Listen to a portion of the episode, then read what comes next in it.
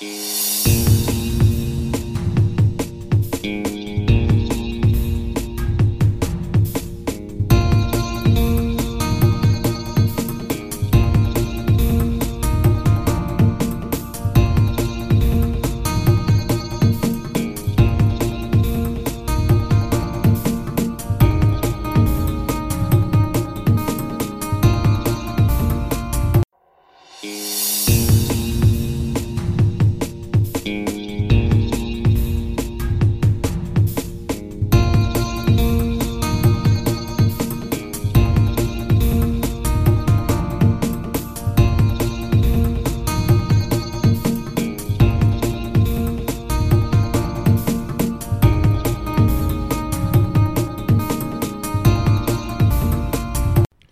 Hello，大家好，这里是听音辨位，我是脸男。我是杨，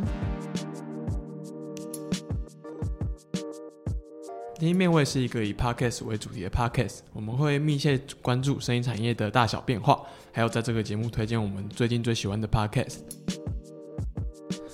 嗯，开头的话先跟大家说一下，我们在这一集开始新增了 First Story 的留言功能。嗯，应该说你之前本来就可以在 First Story 的我们每一集下面留言，但是从这一集开始，我们会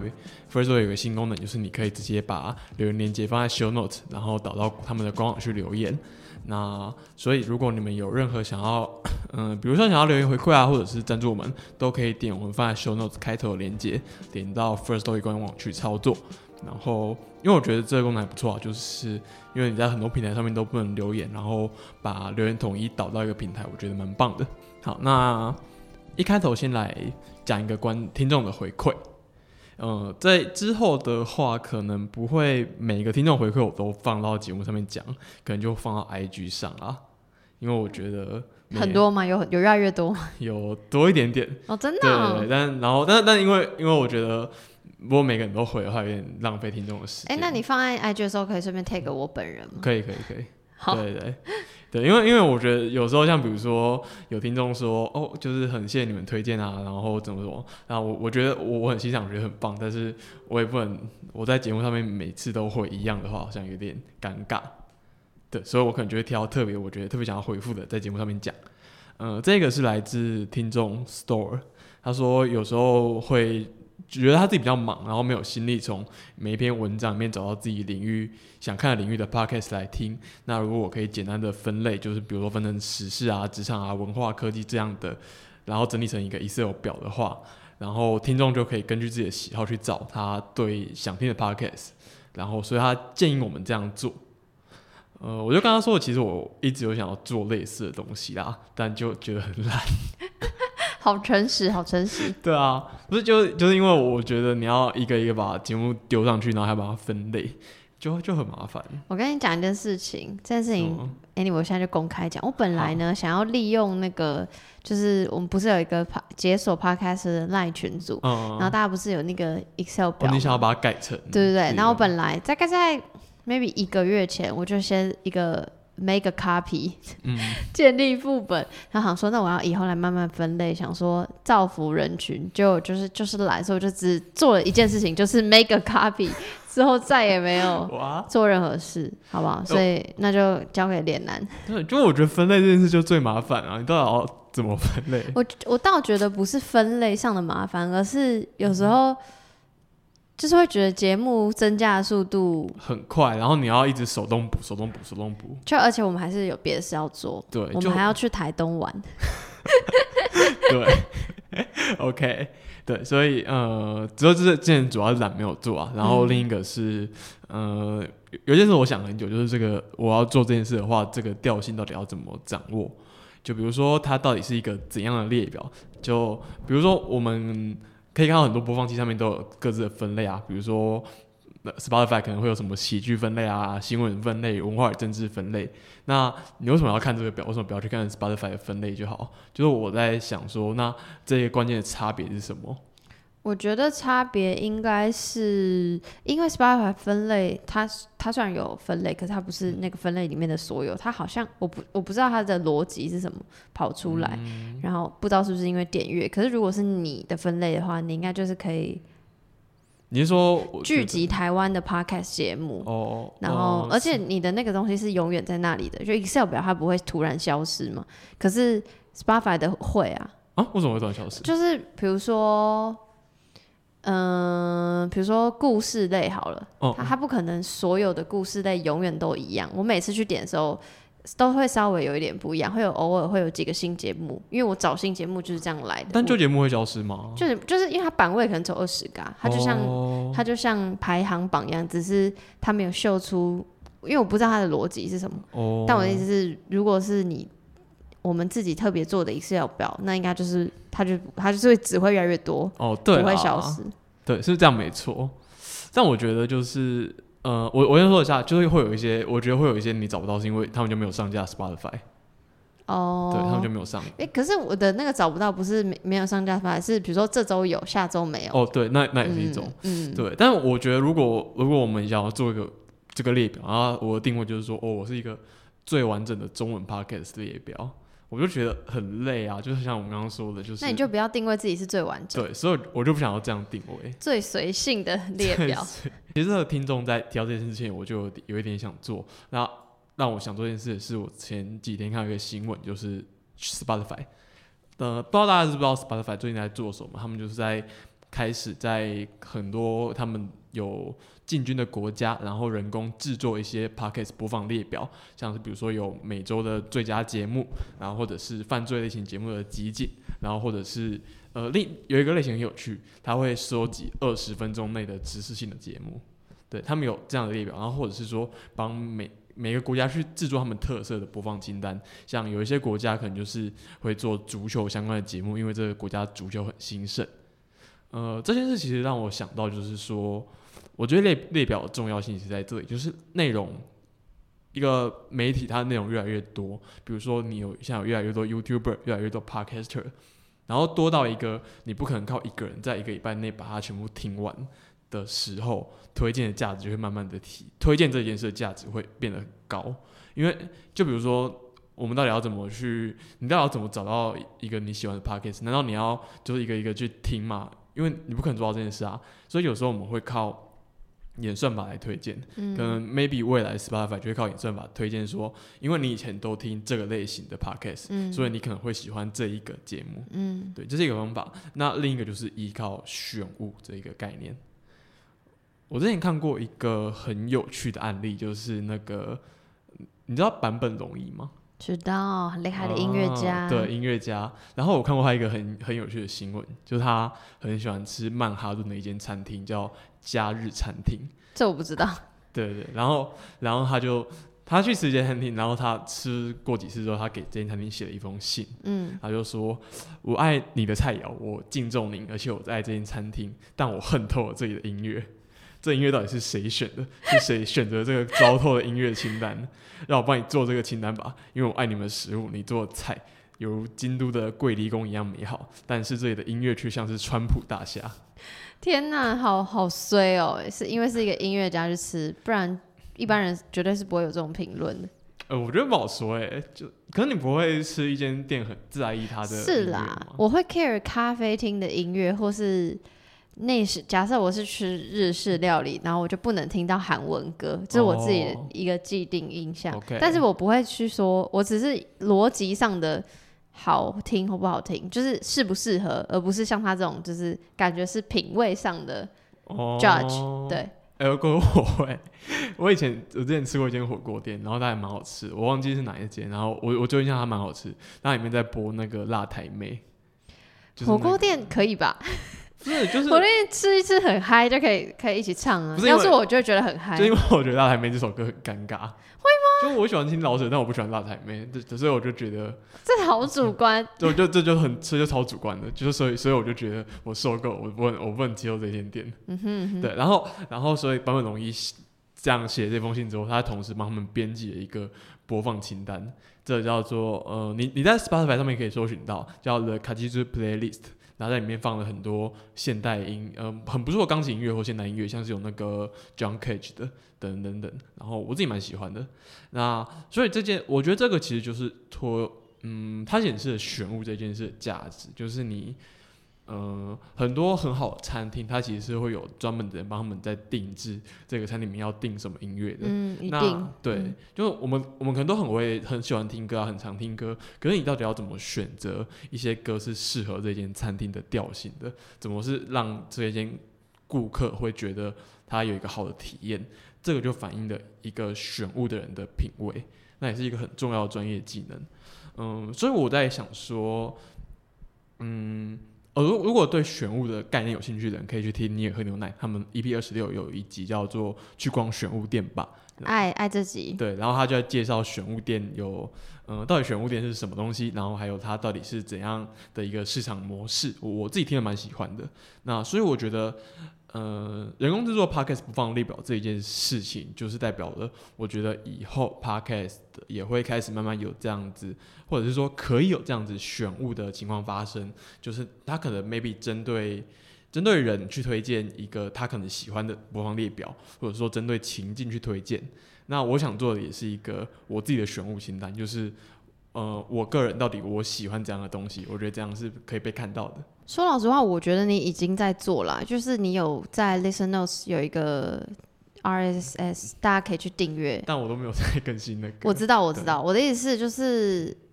就我会觉得你已经在做类似的事情，就像比如说我跟你的每次的推荐，我觉得听 mail 就是在做这样的事。对，但是。呃，如果是刚就最一开始那位听众他想要的东西，感觉比较像是一个 list，而不是一个呃脸男的推荐清单。感觉起来，我不知道他到底，我不是不是很确定他想要的是什么，但我我会觉得你已经在做这样的事。我觉得他可能想要的会，说不定比较接近你讲的那一种一点点。可是我会，我就会觉得，嗯，我就会觉得我我自己的角色不会像是那种提供你完整一个清单的人，我不想做这样的事情。嗯嗯，对，所以嗯，我知我知道可能会有一个类似的 project 要做出来，那大家可以关注一下。好，连我都不知道呢。嗯，我们我我们等下等下就跟你说。好，好私聊私聊。OK，好，那接下来直接进入今天的主题。呃，今天想讨论的主题叫做智能音箱 （Smart Speaker）。你知道什么是智能音箱吗？逻辑上，我字面上的意思，因为我不太会用这四个中文字，哦但逻辑上应该可以想象，就可能像那个什么 Alexa 哦吗？，对，那种就是你会跟他说话，就像 Siri 一样，只是它是一个对可能可以播音乐，可以播很多 Web Boy 的东西。嗯，对，它就是一个可能，呃，这这种的话，它会通常会像是一个小的可能小盒子或者是小圆柱，然后它就摆，它通常会有播放音乐功能，然后通常你可以对着它说话，命令它，给它一些指令，然后它会做帮你做一些事，比如说帮你播音乐，帮你呃告诉你今天的天气，然后有的甚至可以帮你关灯，有诸如此类的功能。那感觉要连接整个家庭的系统什么吧？哦、对对，要有有的会做到很物联，跟物联网有关，但有的就还好。嗯，对，我觉得我自己跟智能音箱这些东西很早就有一个，我就就有看过这样的东西，就是蓝牙喇叭。我觉得它它就是蓝牙蓝牙喇喇叭就是它的雏形。嗯哼，对，就是我国中的时候第一次才第一次看到同学用蓝牙喇叭，然后那时候他就在播那个徐佳莹的《身骑白马》，我就觉得哦这东西很酷。最近在一些流行文化相关的东西，我会发现说智能音箱这东西开始进入流行文化里面，还蛮有趣。你你知道那个我们吗？这一部我不知道。对，他是去年一部那个，我朋友找我去看啊，然后他跟我说这一部是恐怖片，然后我想说哦，好好，我想去被吓一下，我出来就觉得哪里恐怖，我是因为呃，脸男在 show note 放这个，我我我之后也会放在 show note 给大家看，就是预告，诶、片算片截取片段吧。然后我听“我们”这两个字，我是对于这部片没有印象的，嗯可是我去反查，就我去 Wikipedia 它，嗯我就诶、我知道这部片这样。所以，但我先看完那整个片段之后，我再去 Wikipedia 查那部片那。你是怎么知道的？就是我就是有印象，那时候好像有社群上蛮红的，哦，对，就大家说可以去看啊，什么有的没的，因为跟跟种族有关嘛，有有有对啊，所以那时候社群还成有一点热度，这样，所以我大概知道。道。可是我光看那个片段，我是看不出来的。哦然后我就为了找你你要给大家看的那个片段到底在哪里，我就看到快要吓死。哎、我我不是有提他连接吗？有有，我的意思是，我的说在哪里是指那特 specific 那句话在哪里。然后他在很后面嘛，对不对？对所以我就一直好认真努力看，我一直很害怕，哦，然后就最最后看到就觉得哦天哪，那我其实我好像不需要看这 这个片段，但听众们你们自己斟酌哦。先说，斟酌那我我不知道杨杨觉得很可怕，但我自己觉得还好，因为我不知道我觉得这部片就是他很想要给你一种很可怕的感觉，但是他整个给我感觉就是很很黑色幽默。可是我不喜欢血腥啊，哦，好，那个鬼就算了，但他就是血，我就不喜欢。好，OK，提醒不喜欢的观众 的听众要注意一下，就是因为我们会把那个片段放在 show note，就是这里面有一段很好笑，就是他呃这部电影的主题来讲说，他他被你在美国，然后隐藏在地底的一些复制人，就是他的他的世界观是好像每一个人都有一个对应的复制人，不知道我忘记是因为什么原因存在地底下生活，然后在这电影的故事里面，这群复制人集体要对他们的本尊发动大屠杀，所以就是比如说里面有一幕就好几幕就是复制人的呃主角家，然后就会看到诶几个跟自己长得一模一样的爸爸妈妈小孩，然后来到他们家门口，然后对他们发动攻击。哦，这这里还蛮恐怖的啊，对，然后里面有一幕就是那个他们有一个配主角的类似可能是损友，就是一个配角的家庭，然后主角去他们家拜访，那个家庭在炫耀说：“哦，我们买了一个新的智能音箱哦，很爽哦，很高级哦。”然后就是可以播很棒，就是随便讲一句，下一个指令就帮他播音乐。然后下一幕就是那个配角家庭的复制人也杀过来他们家里了，然后马上就大概十秒钟，他们全家都倒在血泊里面。那配角家的太太就是挣扎了起来，然后对那智能音箱说：“Call the police。”对，然后结果那个智能音箱开始播放有一个黑色老黑人饶舌乐团，他们有一首歌叫《Fuck the Police》。李兰的叙述听起来可能就是很很还好，可是你真实看那个影片片段的画面，就是就是有些血，哦，我对啊，我实在是不行。有一点血腥啊，但是还我还蛮蛮喜欢这一幕，就很黑色幽默。好的，OK，好，那接下来回回过来讲智能音箱。查这个资料的时候看了一个研究，也是我们常常提到的研究，那个 Edison Research 他们去年冬天到嗯。去年冬天到今年好像年初做了一个研究，叫 The Smart Audio Report，在讲说智能音箱这个东西到底在目前的这个市场的状况是怎样。那大跟大家讲个数几个数字，首先目前大概美国二十四趴美国人是拥有智能音箱的，就大概有六千万人。呃，但在二零一七年的时候，这个数字有七七趴，就是其实在这几年内增这个比例增长了很多。那有五十四趴美国人用过语音指令的指令这个一个功能，那有二十四趴人几乎这五十四趴里面二十四趴人几乎是天天都在使用的。那内容上面的趋势就是说，听语音内容 （spoken word audio） 的时间增长了二十趴。呃，不要听这个二十八数字很多，就是它其实就是百分之二十到百分之二十四，增长了四 percent。但我我刚刚会之所以特别讲 spoken word audio，是因为这个不是单指 podcast，它可能包括比如说有 podcast 一定在面，但也有网络上的广播或者是有声书在内。所以呃，总体而言，你听到这个市场就是说，在美国智能音箱这些东西是还蛮高比例的人是有有在用的，但里面可能也有很高比例的人就是单单纯拿来听音乐，那也有一群人是会拿来听，也也不低啊，就是有大概二十到四八这样呃的人是他也会听语音相关的内容，比如说有声书之类的，然后所以这市场整体来说有有一点在增长，但好像那个增长幅度不大，就对 Podcast 来说的话，嗯哼，对，那主流的话呢，我其实我查一下，发现市场上还蛮多智能音箱产品的，就像那个 Google，Google 有出 Google Nest，它很小，就是大大概就像我手掌这么大，嗯就不像我们刚刚说的一个桶状物。然后 Amazon 也有出，他们叫 Echo Dot，也是一个小小的东西。但 Apple Apple 就出了一个很像我刚刚说的桶状物 HomePod，哎、这个这个很潮哎、它大概一个就真的是一个水水桶那么大，然后摆在你家里。我因为我有看一个 YouTuber 的开箱文，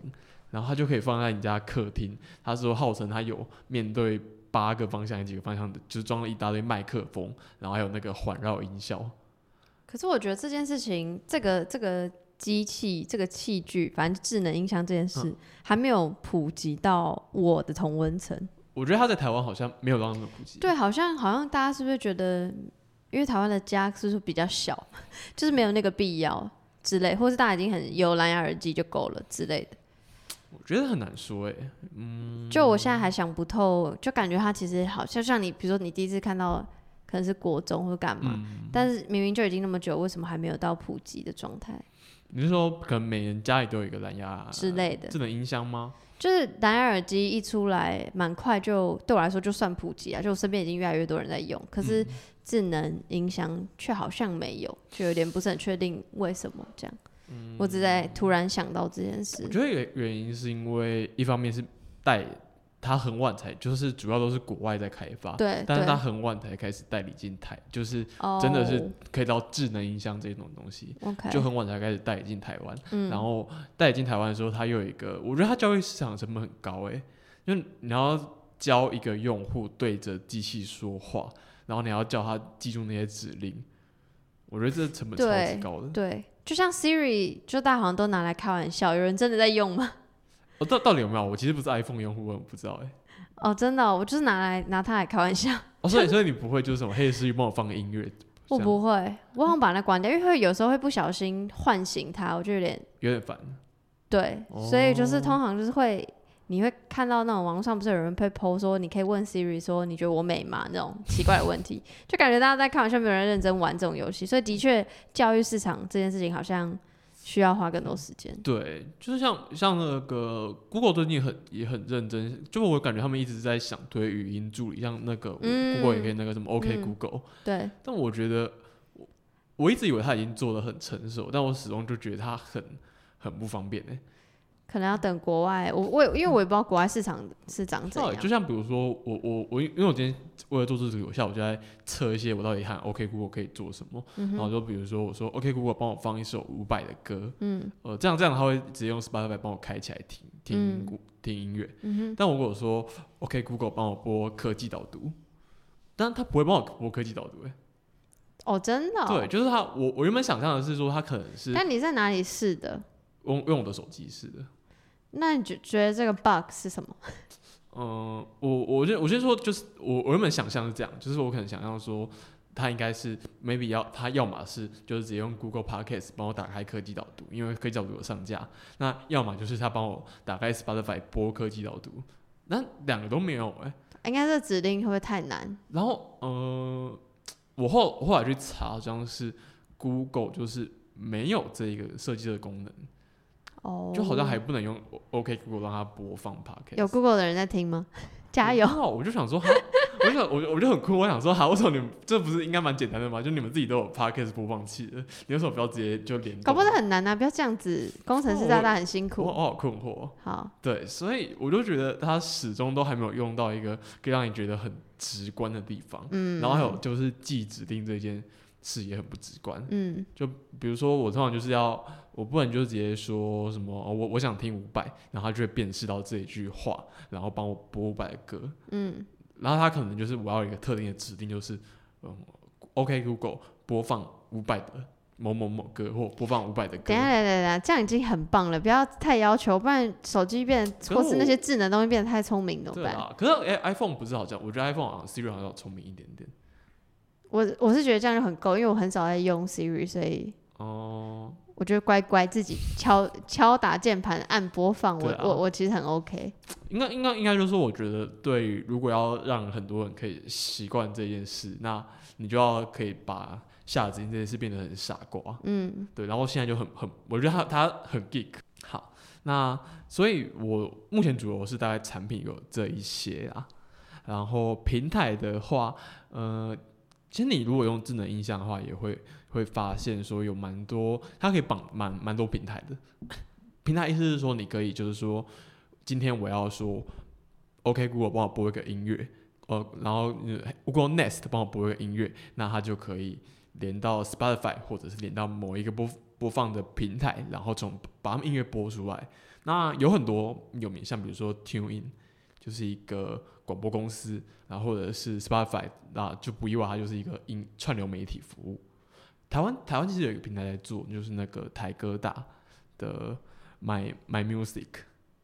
我觉得他们很神秘。神秘的点在哪？因为我本身就是台哥大的用户，哦，你是台哥大用嗯户哦？嗯，为什么用台哥大？因为就是想要便宜，所以我就从中华电信跳来台哥大的，真是不好意思。OK，好，呃，台台哥 My Music 他们主打一件事情是，他们可以，他们有跟 Google 那个 Google Nest Mini 对接，所以你是可以，你买这个东智能音箱，你就可以选择说我要用 My Music 播放，对，就。但但我就是看了一下，我就很好奇他们这个产品是怎么运作的，所以我就去看一下它的它的一些广告、一些 slogan。那他有一张图，就是那个一对情侣，然后他们在厨房可能开始调情，然后后面就写说手忙好方便，然后他就说你可以说 OK Google 播放浪漫情歌，好好的，真的很不懂。然后然后然后我就很困惑，我就想说。你就在调情的时候，你突然冒出一句 “OK Google 播放浪漫情歌”，不会很不浪漫吗？OK，可能就他们自己他们认为的浪漫吧。对我我也我也不懂这个操作，但我我只是觉得蛮好笑的。好，那呃，My Music 他还跟他 My Music 这个平台，他们也有在做 Podcast，但这这一点是最好玩的一个地方，就是它你要它的 Podcast 不是像我们现在的 Apple Podcast 或者是那个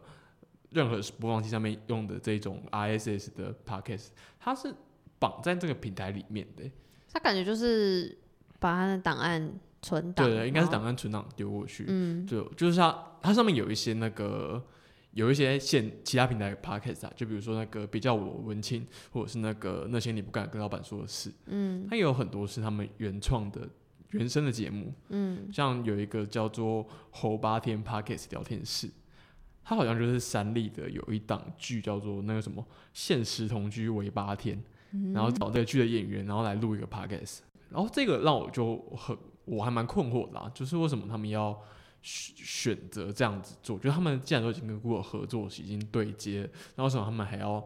去很吃力不讨好去做原生内容，而不要直接对接他们的播放器就好了？那台哥大的朋友，如果有负责买 music 的人有听到的话，好不好？加油！也不知道说什么，因为我也没在用。不知道，我就觉得，我就我就我就觉得很神秘啊。嗯嗯，对真的蛮神秘的。对然后查资料过程中一直很好奇，就是 Pocket 这个媒体到底跟智能音箱的象性是怎样的？象性，这是什么中文？呃、而象象性就是合合不合？因为我原本想象可能说，maybe 美国就很多人在用智能音箱收听，但是一轮查下来好像也没有很多。我就在想说，那到底 Pocket 适不适合智能音箱，或或许是说根本就不会有人想用智能音箱听 Podcast。然后，嗯、我我看到美国有一篇文章这样讨论，它的标题叫做“为什么 Podcast 在智能音箱上表现不佳”。他有讲了几个理由，我我他讲了很多理由，然后有几个我觉得很棒。第一个是说，用户很难在智能音箱上面发现新的 podcast，就是不知道，或者是说发现说我订阅节目更新的，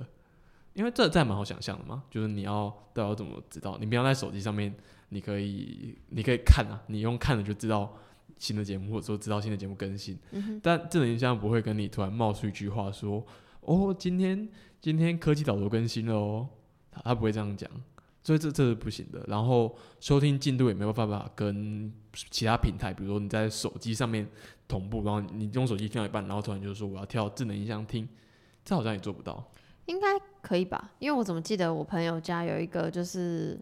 我忘记他是哪一个牌子的，反正 anyway，他就连用手机连到蓝牙，连到那个音箱，所以他就说 play music，然后就是那个音箱发出声音。哦，它它那个运作方式不一样。那个呃，你你不知道那个方式是用手机，然后把手机上面的音，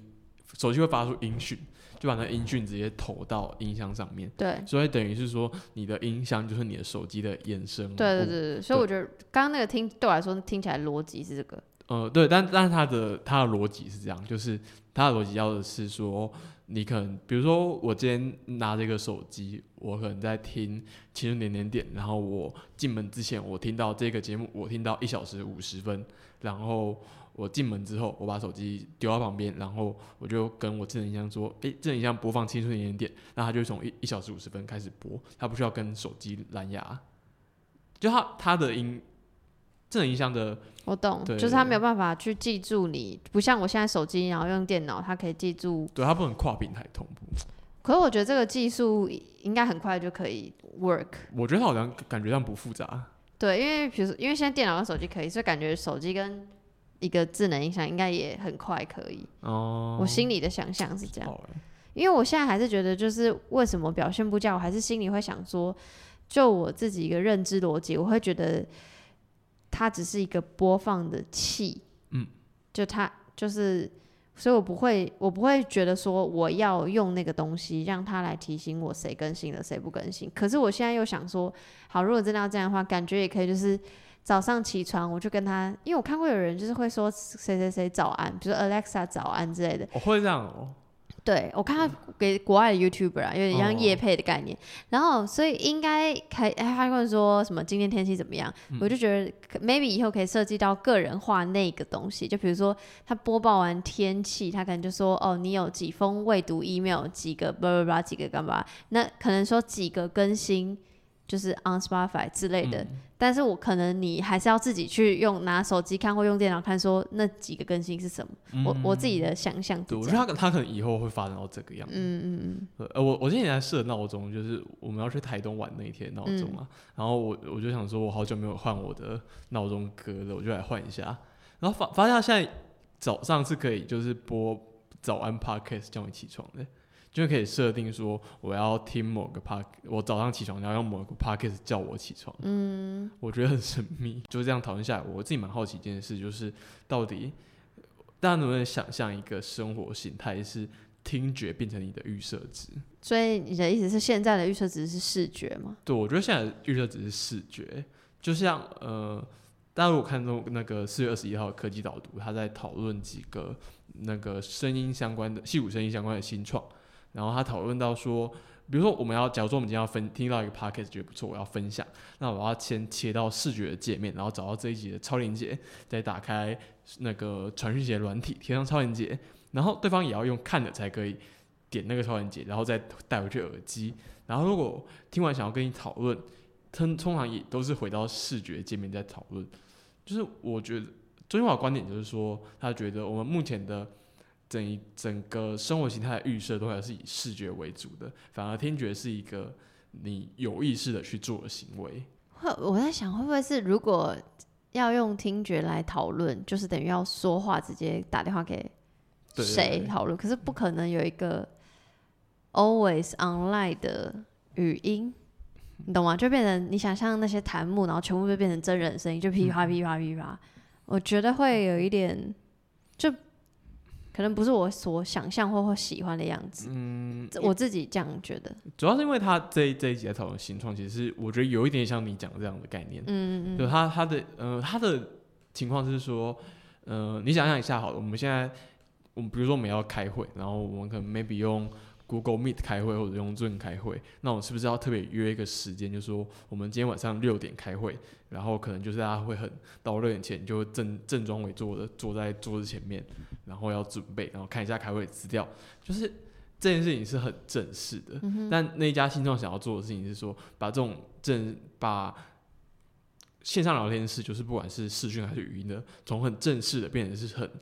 预设值的事情。嗯，就是他原本是说，我们不是特别约了时间就在这里，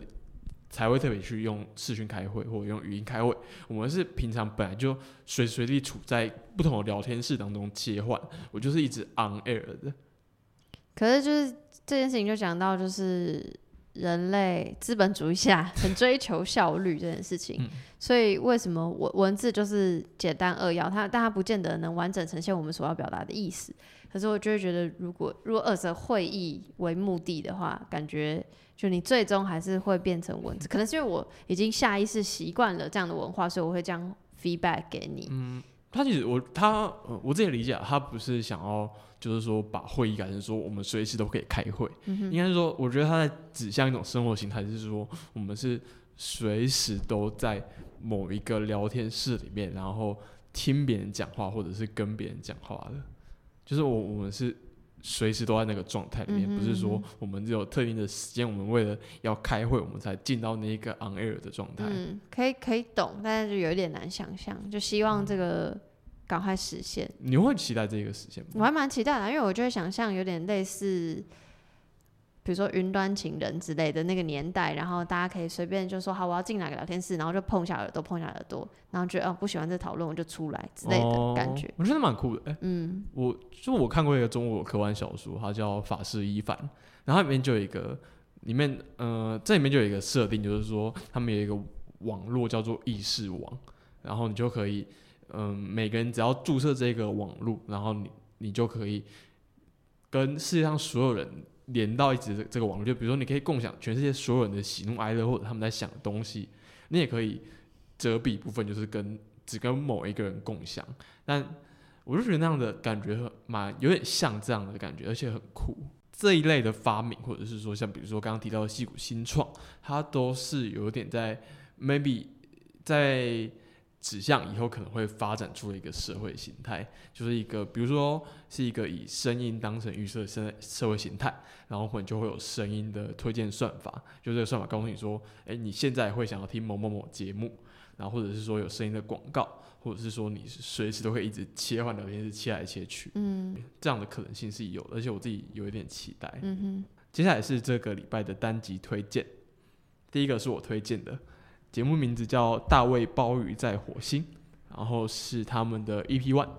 叫做《包包看漫画 EP One》，当罗浮宫遇见漫画一，荒木飞吕彦，岸边路伴在罗浮。哦，这一个我其实看到看到这一个节目，就是我发现我这个节目之后，我还蛮兴奋的，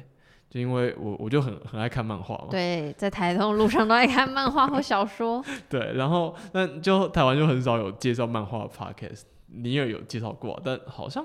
也只有他们了，所以我就很、嗯我就很奇，我就很兴奋。然后他们这，而且尤其是说他们一开始介绍 EP One、EP Two 介绍都是我最近非常喜欢的一个系列，这呃这系列叫做《当罗浮宫遇见漫画》，对，呃，它这个就很酷，就是它。是罗浮宫，然后他找了很多世界上知名的漫画家，然后说：“哎、你可以对我们罗浮宫提一个要求。”这也，然后他没有限制你什么要求，然后那条件是你要为我们罗浮宫画一本罗浮宫当主题的漫画。然后通常大部分艺术家的要求就是说，我要去罗浮宫睡一个晚上，或者是说我要看某个罗浮宫没有开放的地方。呃然后他们邀请了很很多世界各地的漫画家来参与这个计划，像我我自己很喜欢日本漫画，所以他有我是注意到几个很有名的日本漫画家，像是那个浦泽直树，他画了一本叫《梦印》；松本大洋的话是有画了一本叫《罗浮宫的猫》。那这一个 podcast 第一集讨论的就是我们啾啾的作者荒木飞吕彦老师他画的《岸边路伴在罗浮》。我说我自己超，我其实超级喜欢这个计划，就是因为它可以让你就是它虽然是给你一样的背景，就是罗浮宫这件事，可它完全就可以看体现出来不同的漫画家是怎么样处理一个主题的。比如说，呃，这集讨论岸边路伴在罗浮，你就会感觉到哦，荒木飞吕彦这一个人非常强烈的画作的风格，然后还有他怎么样去出一个主题。那浦泽直树的梦音也是，就是他是因为我你看过那个《二十世纪少年》吗？还是什么？没有，但是我很开心，我居然看得懂这个这一集的标题，是因为我个人有看九九，因为你刚提的那三，就是那另外两个我都没有看过。哎、然后我也不知道这个计划，我也是嗯因为你推荐这集，我才去看你你贴的补充文章什么，就觉得哇，那计划真的很酷。不过就是因为我有追完 JoJo 的动画，你才看得懂？对我就觉得哇，我知道陆班是谁，我知道陆班老师，好不好？哦，OK，对，然后这像那个普泽之路，它就是一个，嗯，这这个故事就是它也是它的风格，就是它会有一个很荒谬的事情，有一些有一点颓丧的中年人，嗯然后会有几个很有很有很勇敢、很有正义感的女性角色，然后他们可能会做一些莫名其妙的事情，但你就会到整个故事的结尾会发现这些事情其实都可以都是在一个更大的背景、更大的图像底下发生的。嗯对，所以我觉得这这个计划就真的是你喜欢这一个漫画家，你就一定要去看他到底在这个作品里面怎么参与。嗯那我后来还去有去查一下这个台湾对台湾有一个网站对于罗浮宫的策展人的专访，那他就说为什么要做这这一个展览，然后这个计划有一个隐性的原因是说，因为罗浮宫就是一个世界知名的艺术殿堂嘛。那我们能不能够有这样的机会去建立观念，说罗罗浮宫来认可说漫画是一种艺术？因为大家都觉得漫画不是一种艺术啊，大家都觉得漫画就很很低俗、很不精致。而且这件事情他他自己也坦白说很困难，因为到了今天罗浮宫自己内部还是觉得说，漫画就是不属于博物馆，漫画不是美术。就虽然他觉得很蠢，但他觉得要用这个计划去一直说服大家。我觉得我一听这节的时候觉得很出乎意料，因为我好我光看吉米的时候，我也可能觉得啊，应该就是，you know。宅宅宅在讨论这件事情，但我那个宅不是贬义的，我的意思是，他可能从很专业的漫画迷的角度，他的确是很专业漫画迷，因为我我我不是，所以他用了很多词语，可能是我会就会觉得，我与其称他为漫画迷，我会觉得他是艺术家。然后我说，我说我觉得很出乎意料，其实这这件出乎意料这件事情，也是因为我是符合刚刚那种框架，就觉得。漫画跟罗浮宫的那那种艺术其实有一点，就其实很不一样。可是就是我会会因为他在节目里面说的话，就想说，哎，我怎么可以有这种想法？就有点自己被自己吓到，有这个成见这样，所以算是打开了我的某一个眼界。对对对对 OK，就其实我觉得漫画艺术这这两件事情关系就很好玩，因为像。那个，我前前几年在故宫，那个很有台湾漫画家郑文，蛮有名。他就在过世之后，他的弟子还有一些可能是后辈，帮他在故宫开了一个展览，叫《千年一问》。那那个展览其实引发了一些蛮有趣的讨论，就是到底漫画跟艺术这件事的关联。呃，他说，像郑问的有一个弟子叫钟梦顺，他写一本书叫做《郑问的艺术革命》，他就说。这本书一开始写的想法就是为了两百年后的人写的。当正文的漫画家身份被遗忘，他的艺术家价值才会真正的体现。因为漫画从来没有进行过严肃的艺术研究，也是我们必须面对的现实。然后这一件事，我那时候看到这个讨论就觉得非常好玩，就是到底，哎，所以他要不是漫画家，他才会被觉得是艺术吗？嗯，对，就会很有趣。而且，其实你如果去我自己看过那个展览，然后你就会发现这个展览形式其实是。正正文化的漫画是有一个故事在的，但那个展览其实是把那个故事一个一个拆开，就是漫画是在流动的，它有一个剧情在发展，但那个故事是把正文画的很多幅画都剪下来，然后贴去墙上，然后说哦，正文的画技很棒，这也是一种艺术，原来漫画也可以是一种艺术啊。嗯，懂懂你的意思。对对对，像那个我那时候看到那个正正大台书李云老师，他就在讨论说。漫画的特色就是隔一个之间的连续性，那罗浮宫展就展现这种连续性啊。可是他正文展不是，他是在强调他的画技，把他的彩稿表框展出来。那到底在这里，正文是一个漫画家还是一个画家？他到底是是不是？如果他是一个漫画家的话，那为什么要把这把它给予成一个画家样子，再放回到艺术的画框里面？懂？我我觉得这很有趣，就是好像不需要那么特别去做。所谓艺术的分野，因为艺术就是一个大圈圈的感觉。对，嗯，对，所以我觉得这一集就很推荐喜欢漫画或者是对艺术有兴趣的人可以去听，但它有点剧透，所以我推荐是看完漫画再去听。下一个是随机波动这个节目的随机海啸零零二，你说的左是什么左？你说的右是哪个右？就是 you know，我们这这个随机波动再讲一次，就是我我跟脸男之前很喜欢的那个剩余价值的。原班人马只是换了一个新的名字。这一集节目就是在深入探讨关于就是左右派政治光谱，然后其实很多专有名词，对，什么什么主义，什么什么主义，什么什么主义，巴拉巴拉，然后什么搭什么，然后又有一些因为是中国节目嘛，所以有一些中国的用语。哦，对，所以有一点点，虽然他们谈话的氛围是很 chill 的，但是很硬吗？我自己觉得偏硬，如果你没有认真听，你可能就哎哎刚才讲什么，然后又要倒回去这样。OK。对，那我也我也不是很会讲，所以想说我就不讲这个前面的讨论。但我自己很喜欢最后大概四十几分开始的最后十几分钟的讨论。然后因为他们在讨论，就是就不管这个标签，就不管这个左派还是右派，还是你在光谱的哪一个点上，但他们重点是放在。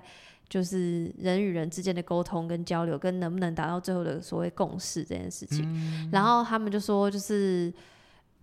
因为做节目，毕竟你就是会想要影响人，就三炮，就你是在传达你的理念，你在传达同时，本来就会想要影响人，特别是在做 p 开节目，然后但他们就是有好像有点发现，他们总是吸引跟他们有一样基本同一个基本盘的人，那基本盘。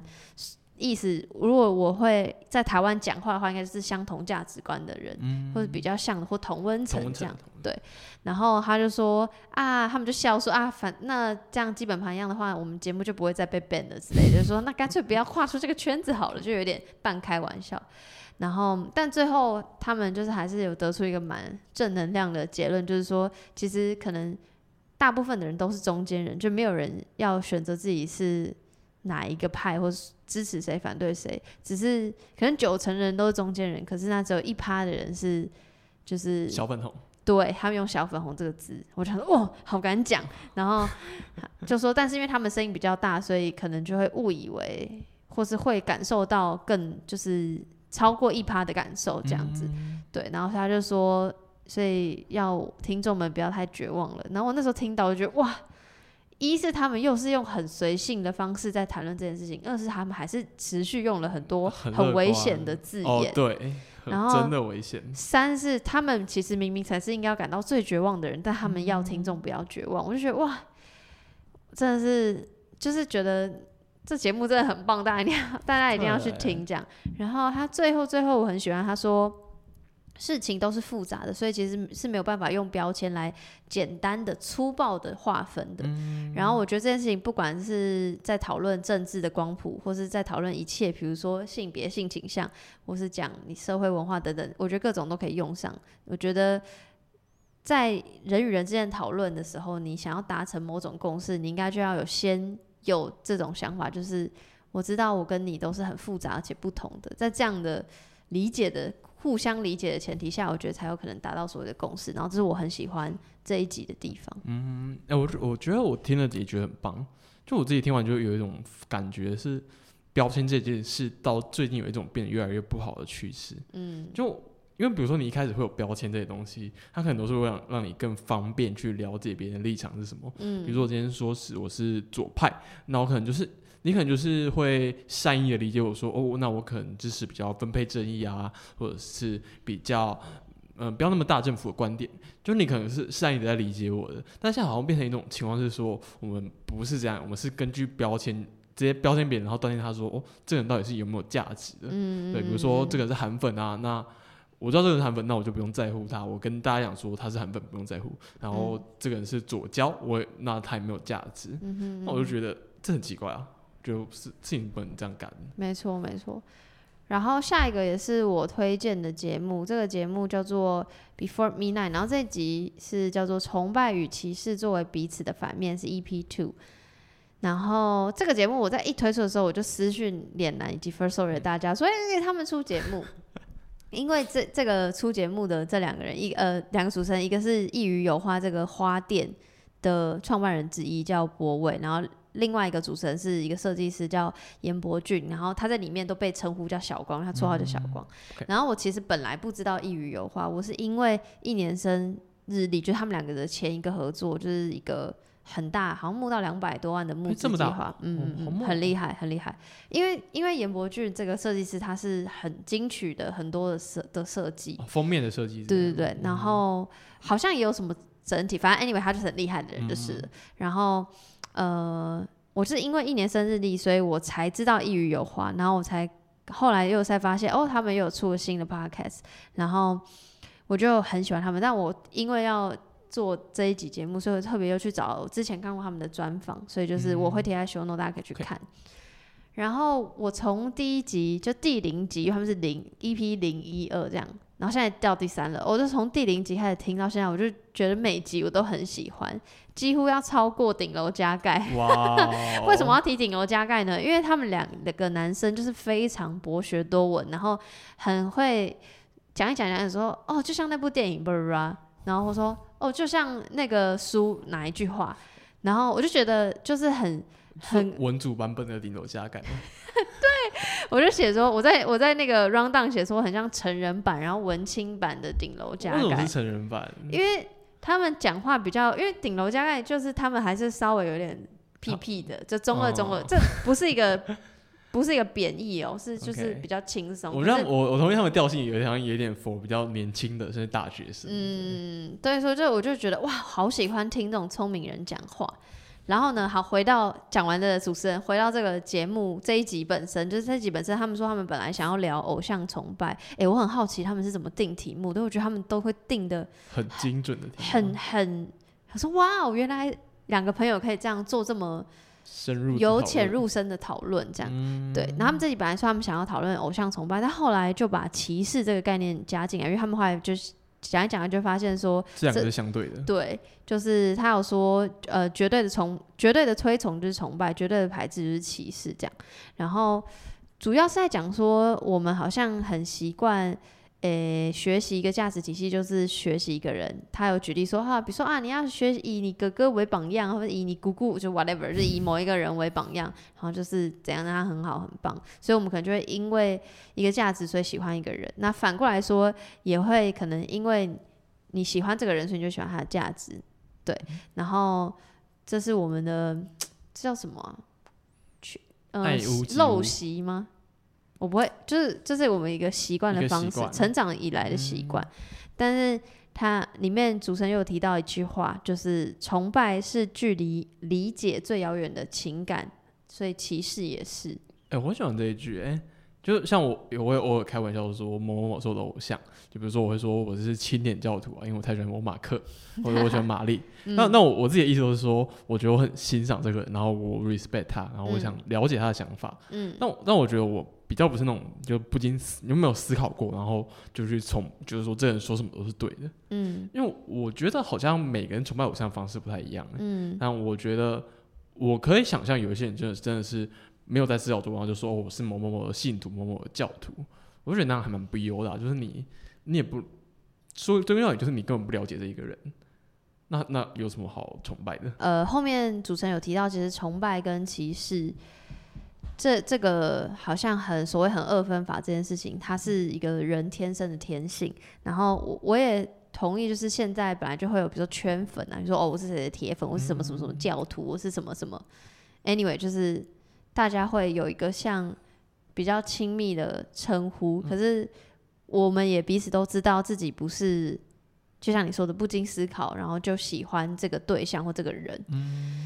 嗯可是我呃知知道自己是这样的状态状态，但是我没有像呃主持人提到的，就是我没有我没有想到一件事情，就我没有想到要把人跟价值剥离。就我知道我是理性的在崇拜一个人，可是我不会去想说，所以我要我应该要把人跟价值分开这件事情。分开是什么概念？嗯，他只是在提醒我们说，我他节目里面有提到，就是说我们所敬仰的东西是那个做好事的价值观，我们所鄙夷的东西是那个做坏事的事情的本质，所以我们应该信仰的是价值本身，不该随意造神，也不该随意歧视猎物他人。这是他们这集想要叫大家反思的事情。然后就像你说的嘛，就没有人，我我我不会觉得我是那种很无脑的粉丝。对，但是因为我没有想过这件事情，然后当我今天听到这件事情的时候，也会想说啊，对吼，我以前好像很容易叫什么戈壁向内弯嘛，就是你总会希望你喜欢的人或你崇拜的人，你就会对他有一个特别的好感，对或完美的想象，觉得反正我喜欢这个人，所以他可能就有完美的价值观，或者他的价值观就是我会喜欢的。那我觉得我越长大有越意识到，也刚好因为听到自己就想说，哎、对吼，其实东西是分开的。然后也因为越来越吸收更多知识，所以你更会思考很多事情。然后我觉得我现在的想法是我没有办法做到不去崇拜他人，因为我很喜欢造神，因为我就觉得我身边的人都很厉害，或者我喜欢的人就是真的很棒或干嘛。但我可以更有那个能力去判断这件事。对，或者是去疏解那个啊，其实我所喜欢的人，其实可能可能他的某一个观点，可能是我无法认同的，可能哦，原来他不是我想象的一百分的那样子，就是我可以好好的处理关于崇拜的对象不是我想象的样子的那个失落，这样，这个是我觉得我听到自己之后，我自己的反思跟理解。哦，我我觉得可以，我如果可以把它切到很开，其实是很好一件事、欸。嗯像我自己就是，我觉得我对喜欢和就是推崇这个人是可以分开。就我举个例子好了，我很喜欢毕卡索，嗯那因因为是我觉得他的画真的很厉害，就是他嗯很多艺术的概念都很棒。嗯，就以一个艺术的 fans 来说，我喜欢他，但我也知道他是一个乐色人。就哇哦，我我没说是点难没有，我觉，得他他他就是是有研究的啊，就是很多、嗯很多艺术史研究发现他做很多很，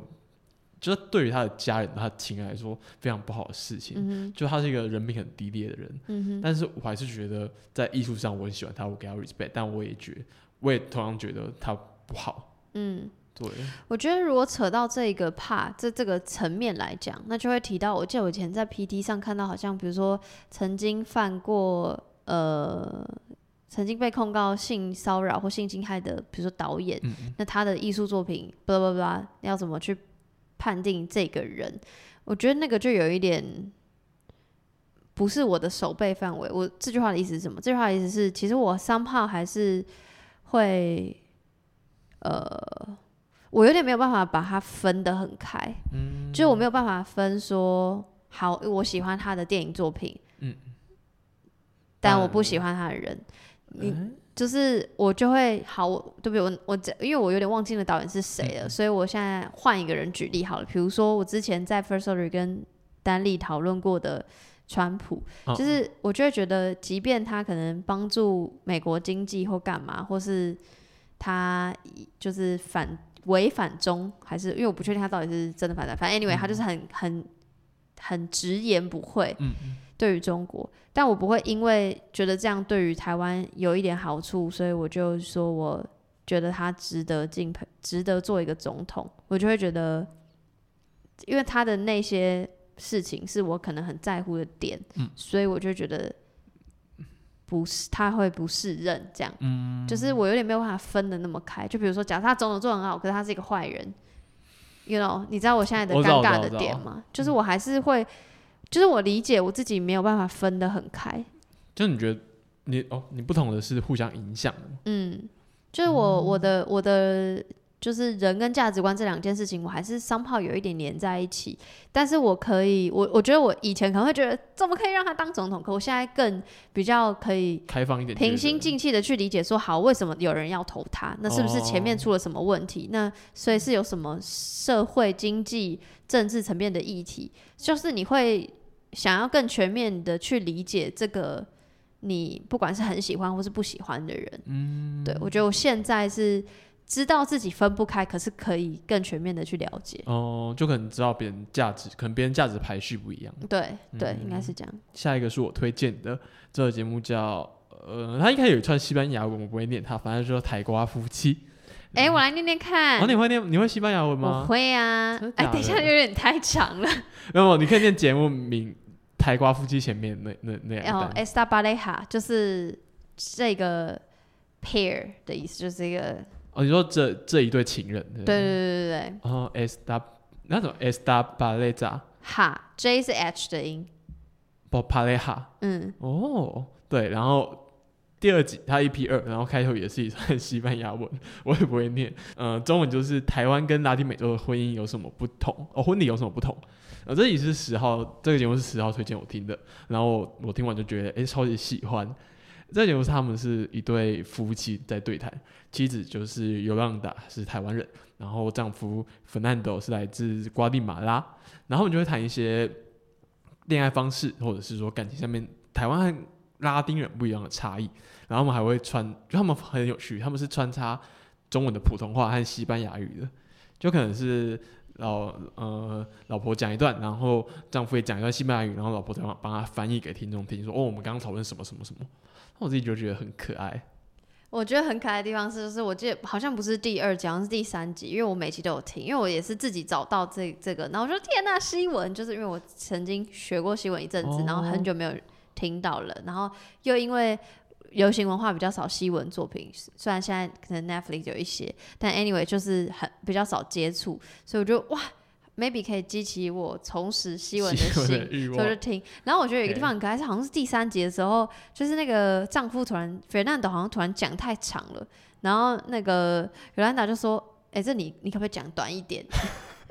他说我这样翻很多呢，什么，我就觉得很可爱。而且他们们不像是制式的说好 A 好翻 A 好嗯 B 翻 B，、而是他们还是有对话的那个节奏在。对他们有有时候不会直翻，然后有时候对对对有可能是摘要一下对，不一定，对对，他可能只是摘要说哦，他刚刚说什么什么什么这种，比较像是这样，我觉得很很棒。对，很棒。而且我自己就很很喜欢西班牙语，我很想学啊，但是还没有机会学习你。还有时间，你可以学。而且我们前天不是去台东吃那个西班牙海鲜饭吗？对，我们去那个都兰的海角咖啡，啡，哎，刚好真的觉得那很棒哎。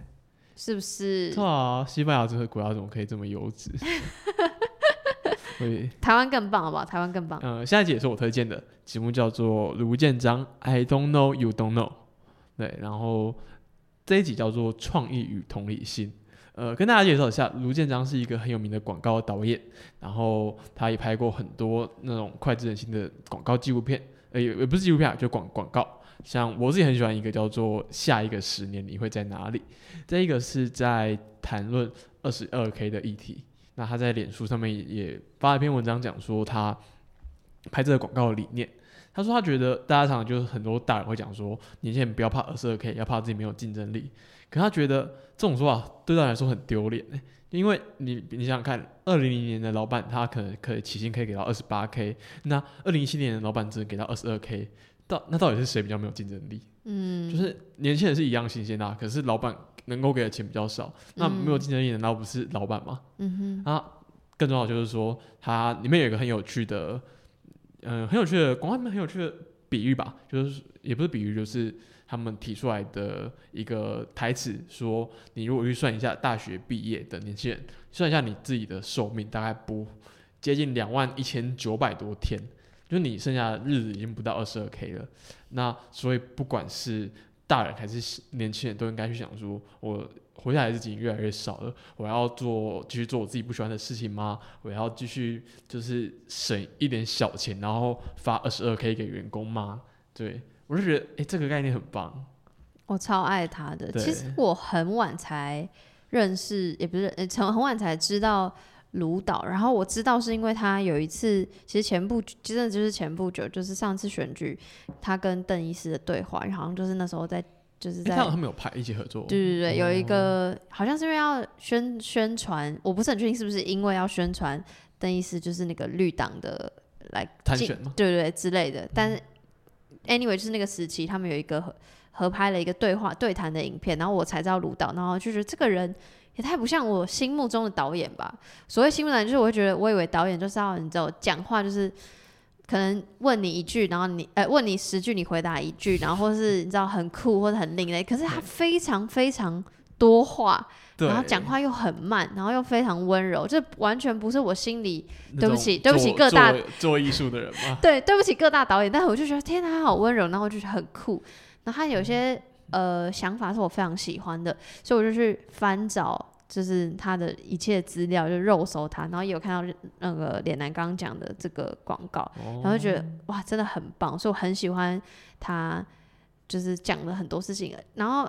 顺道一提，我觉得就是他讲话真的有点太慢了，太慢了，就是太温柔到想说，哎、好像给你睡了。对但是我因为我你因为你也知道我听节目就是会倍速，嗯。他是我因为少数大部分我都听一点五倍，他是我少数听两倍，然后还觉得？还觉得是正常速度的人呢、哇，我觉得哇，卢导真的是好了，很温柔，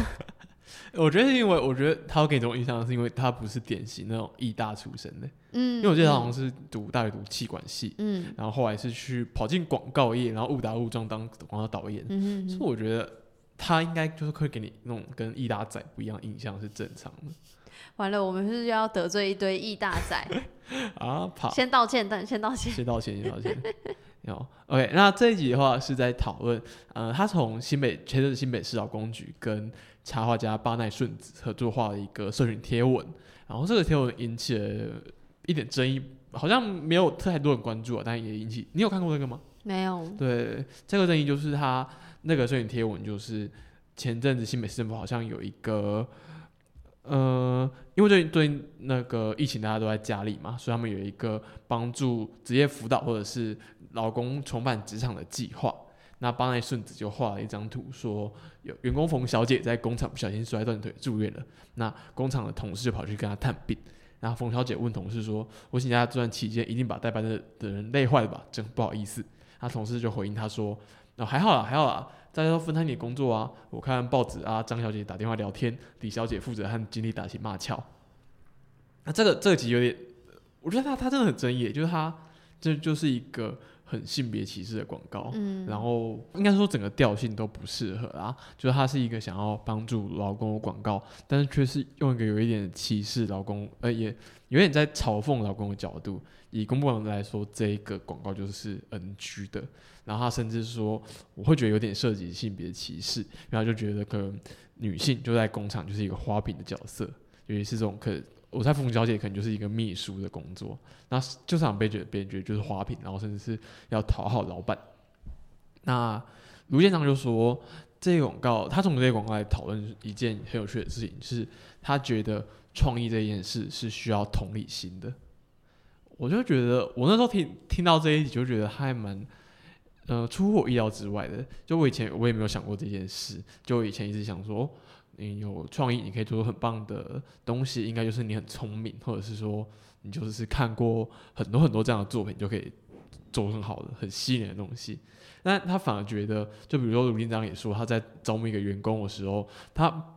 不会就跟对方说，哦，我要看你的智商量表，你现在智商一百八才可以来我这里工作。他反而会在意说，这个人愿不愿意花心思去了解别人，因为他觉得就是对于做创意工作的人来说，你的创意，你能够做出多少创意，很大程度取决于你有多好的同理心。因为你一个作品能吸引人，就一定是说你可以召唤到别人的共同经验。那假如你没有办法了解别人的话，你也吸引不了人啊。就像是我觉得，甚至有一些很尖酸刻薄的脱口秀，它都是因为你可以很了解别人，你才可以知道，就是很了解别人，你才可以刺到别人的点。我是没有觉得很意外，因为你刚说你听到创意跟同理心相关是很意外。我自己没有觉得很意外，是我记得哇，是马丁史克西斯吗？就说这是好的作品都是从你生活而来，所以会叫你要好好生活。所以相对来说，好好生活，就觉得商报是你理解你自己的生活，你就。理解了你身边的人，或是跟你有很多相同经验的，我会觉得算是，就是我可以想象卢导为什么会这样讲，那我也可以觉得哦，这的确是同源这样子。下一个是没钱赚 Podcast，然后这集的集名叫做做了 Podcast 之后的一些 （括号很多感想）。然后大家如果还有印象，或者有持续在听听边位的人，就知道其实我是第二次推荐《美学生 Podcast》。上一次我推荐是他在介绍阿姆的那一集。然后这个人呢，主持人我依旧到现在就是还是忘记他叫什么名字，他到底有没有说，我也不知道。Anyway，他的声音就是非常就低沉的男性嗓音，就是很好听。那你你应该，我觉得你应该可以从台北夜话知道。因为他这一集他不是说他共同主持，对对对对对，我是应该听这一集才知道的。我也是，我想说，哎，哦，原来这样。对。然后他又是那种讲话很实在，就没有在没有在怕的感觉。但但他他前面有先打预防针，说哦，自己应该还好吧，我没有直接指名道姓。但 anyways，的确他就是给了 podcaster 一点意见。他他，我觉得他是讲说他做这几个月来心得。对啦，他不是以给意见的姿态，但是我一直就是我还蛮认同他大部分的想法。然后他说他有里面有谈到，就是比如说理想节目的长度，然后那内容或是更新的频率应该要怎么样啊，或是标题的取法等等，就是有他自己有他自己的观点。然后他特别说到一点，然后我很认同，是他说他希望 podcast 不要走向像现在 YouTube，就是好像要哇很酷炫的剪辑器材有多好多厉害，那。的确，就是可能那样的，呃，精精致化的走向，的确会有一些人喜欢。就是喜欢这个问题，本来就很主观。但他自己是希望不要走向那样，因为现在就是 podcast 门门槛相对比较低嘛，大家随便，比如说，呃，手机也可以录，麦克一般麦克风也可以录，就是录一录，就他就觉得可以直接上，就直接上线，他觉得不需要很花俏的剪辑或特别弄一些什么前面的音乐、后面的音乐，巴拉巴拉。然后我的确也觉得说这样的内容会就是很直接的、很 real 的内容会很吸引我，就像他自己的节目一样，就他很真实的表达他的想法。但 偏偏就我自己的弹性说爱，就是有花钱做 jingle，就做前面那段音乐的人，然后我也会花不少时间做剪辑这件事情。就即便可能大家可能听不出来，但的确有很多东西我还是 这个东西不见得是呃，我觉得不该出现在节目节目上或或干嘛。我只是觉得就是空白的东西，或是呃。讲的不够顺畅的事情，就那个会打破我我认为我的节目应该有的节奏，所以我就把它剪掉。这样为什么？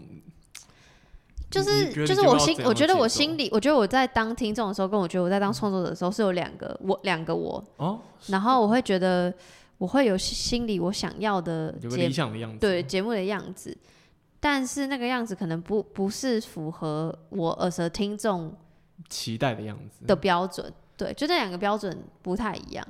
然后我一直还在 figure out 中间要怎么平衡或叭叭叭干嘛。但我很的确很同意，就是如果我会我会觉得这有一个大前提，就是要像他口才算是好的，他可以很清楚的知道自己要讲什么。虽然他说啊好像讲了很多，但是我觉得他是有他的思考的脉络在里面，就是他可以很清楚又明确的讲出他自己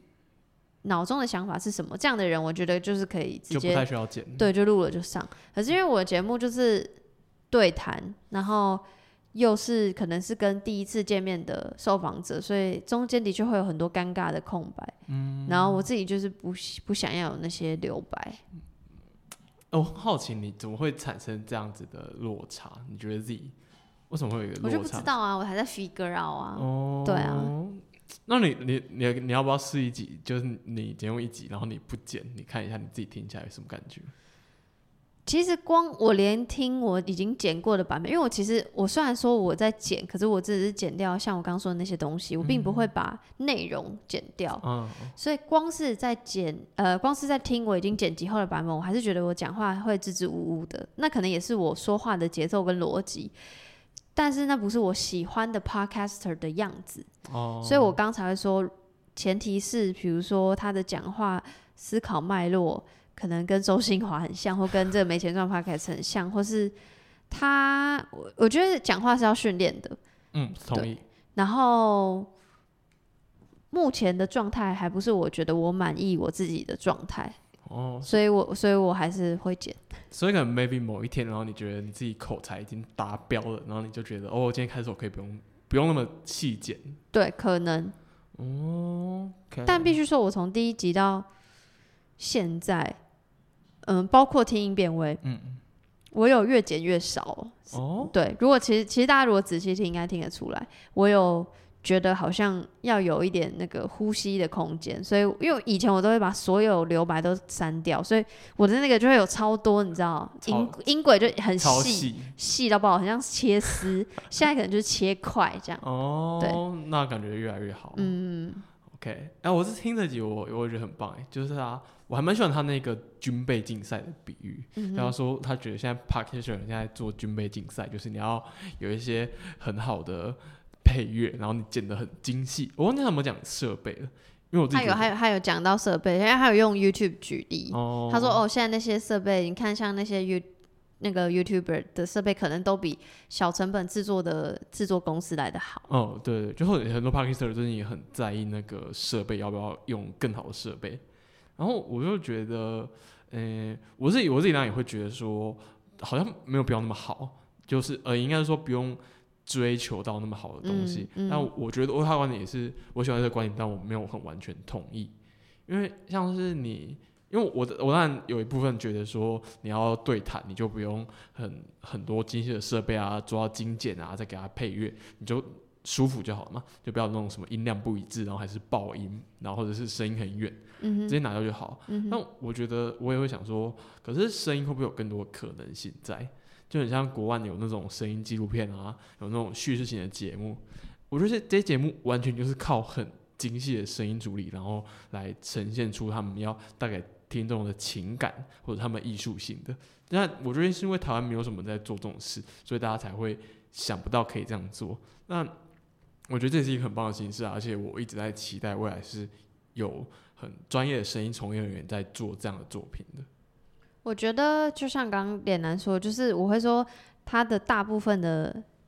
讲法是我认同的，但有少部分我可能就还是会有一点